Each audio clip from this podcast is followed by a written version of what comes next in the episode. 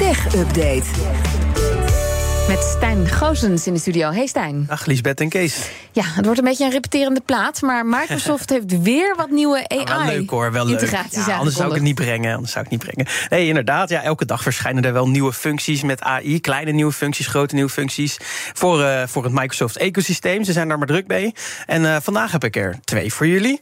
Eh, allereerst komt Microsoft Copilot nu officieel naar OneNote. Copilot wordt de AI-assistent in Microsoft-programma's. Die gaat helpen met het herschrijven, brainstormen, Oh ja. samenvatten Die en nog meer. ja, zeg maar. Ja, precies. En dan gebaseerd dus op die AI van eh, OpenAI. Aanvankelijk kwam het alleen naar Word, Excel, PowerPoint en Outlook. Eh, maar nu heeft Microsoft ook eh, ja, OneNote aan die lijst toegevoegd. De functie wordt nog hevig getest, heel Copilot voor heel Office 365.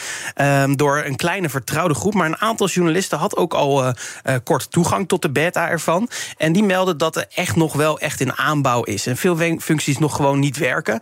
Dus wanneer Copilot echt beschikbaar komt, wil Microsoft nog niet zeggen. En ik verwacht dat het ook nog wel, wel een flink aantal maandjes kan duren voordat het echt werkt. Oké, nou, ze, ze weten het wel heel goed eh, naar buiten te brengen, Ja, al die nieuwtjes. Maar, marketing doet het goed. maar is er dan al een van die functies over AI die al gewoon beschikbaar is? Ja, ik had er twee, dus ik heb er nog eentje. En deze is wel beschikbaar voor iedereen. Hoewel ook in een beta, maar wel te downloaden voor iedereen. En dat is de integratie van Bing Chat in het SwiftKey toetsenbord. Eh, dat is een speciaal toetsenbord voor Android. Dat Microsoft zeven jaar geleden zelf kocht. Eh, en in die beta-versie, die je gewoon kunt downloaden in de Play Store, zit dus nu ook een Bing Chat-functie. Dan kun je dus met een één druk op de knop chatten met de AI van Microsoft. Maar er is ook een nieuwe truc bijgekomen. Dat kan de normale Bing Chat op de website eh, in Edge niet.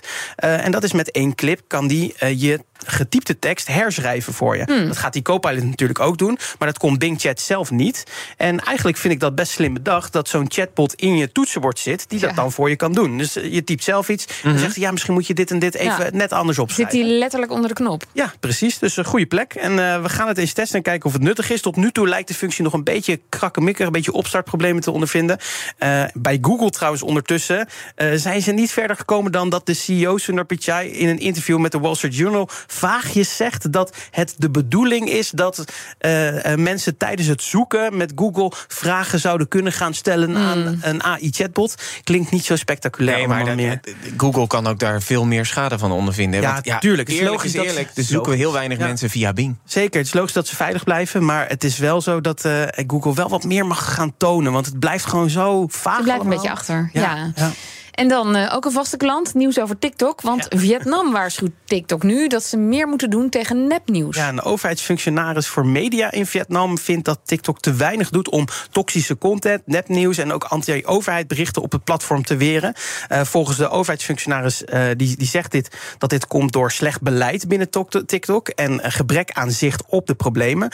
Ook bij Facebook en, en, en YouTube spelen dit soort problemen volgens hem. Maar door slecht management binnen TikTok zou dit dan bij TikTok juist eh, geëscaleerd zijn. En er is dan eh, ook geen. eh, er komt een, ik bedoel, er komt een uitgebreide inspectie binnen in Vietnam. Die is aangekondigd door de Vietnamese overheid over TikTok. Het is dus ook binnen Azië inmiddels niet meer veilig voor TikTok. Hoewel er in Vietnam vrije toegang is tot westerse sociale media, wordt het internetgebruik wel streng gecontroleerd door de communistische overheid. TikTok is relatief populair in Vietnam, dus maar nog niet zo populair als Facebook en het lokale platform Zalo. Dus dat is ook wel leuk dat ze daar nog Ja, een lokaal een soort huis, maar dan eh, in eh, Vietnam. En dan, het is toch eh, bijna het paasweekend. En volgens Google gaan we allemaal aan de mimosa's en kaneelbroodjes deze Pasen. voorspellen, voorspellen kunnen ze. Ja, Google deelde vandaag de zoektrends die gerelateerd zijn aan Pasen dit jaar in Nederland. Dus ik heb daar wat highlights uitgevist. En wat blijkt, we gaan allemaal aan de mimosa's dit jaar. In combinatie met kaneelbroodjes. Ik zie de regie juichen. Ja, mimosa, champagne en jus Ja, d'orange. dat is even uitleggen inderdaad. Dat zijn in ieder geval veel gezochte recepten de laatste dagen. Leuk voor, voor met de kinderen aan Ja. het paasontbijt. En je kan ook alcoholvrije mimosa's maken. Oh, kan ook dat heel is dan lekker. gewoon jus d'orange met... Kinderchampagne. googlen? Dan krijg je het recept. Kinderchampagne. Oh, kinderchampagne. Ah, Neem ik een keer voor je mee, Kees. Ja, dat zou ik doen. Ja, lekker voor de paasbrunch. Maar me- veel mensen twijfelen nou hoe laat die brunch dan is. Dus dat gaan ze ook googlen. En Google heeft daar een antwoord op. Dat is tussen half elf en twee. Je zal het maar weten. En eh, eh, de locaties voor de brunch zijn ook veel gezocht. Want ja, je wil niet zelf misschien in de keuken staan. Dus dan moet je op een andere plek gaan zitten. Eh, en natuurlijk de Passion, die is vanavond eh, weer op tv. Dat vindt plaats in Harlingen. Er wordt heel veel op gezocht. Paasvuren worden in het oosten van het land veel nog gezocht. eigenlijk? Ja, Er was dat heel veel ook. Ja. Daar weet ik dan wel snel van. uit met deze regen, denk ik. Ja. Dat is ook waar. Nou ja, de- misschien dat ze daar op googlen op het weer. En, eh, en er wordt ge- veel gegoogeld naar braderieën. In eh Oerle, Rijen en Gouda zijn dat speciale themamarkten voor Pasen. Eh, mensen zijn ook onzeker of Pasen wel echt een, feest, een, een wettelijke feestdag is. Of je wel vrij bent dan maandag en vrijdag. Mijn tip van mij, check dat even bij je werkgever, want dat kan verschillen.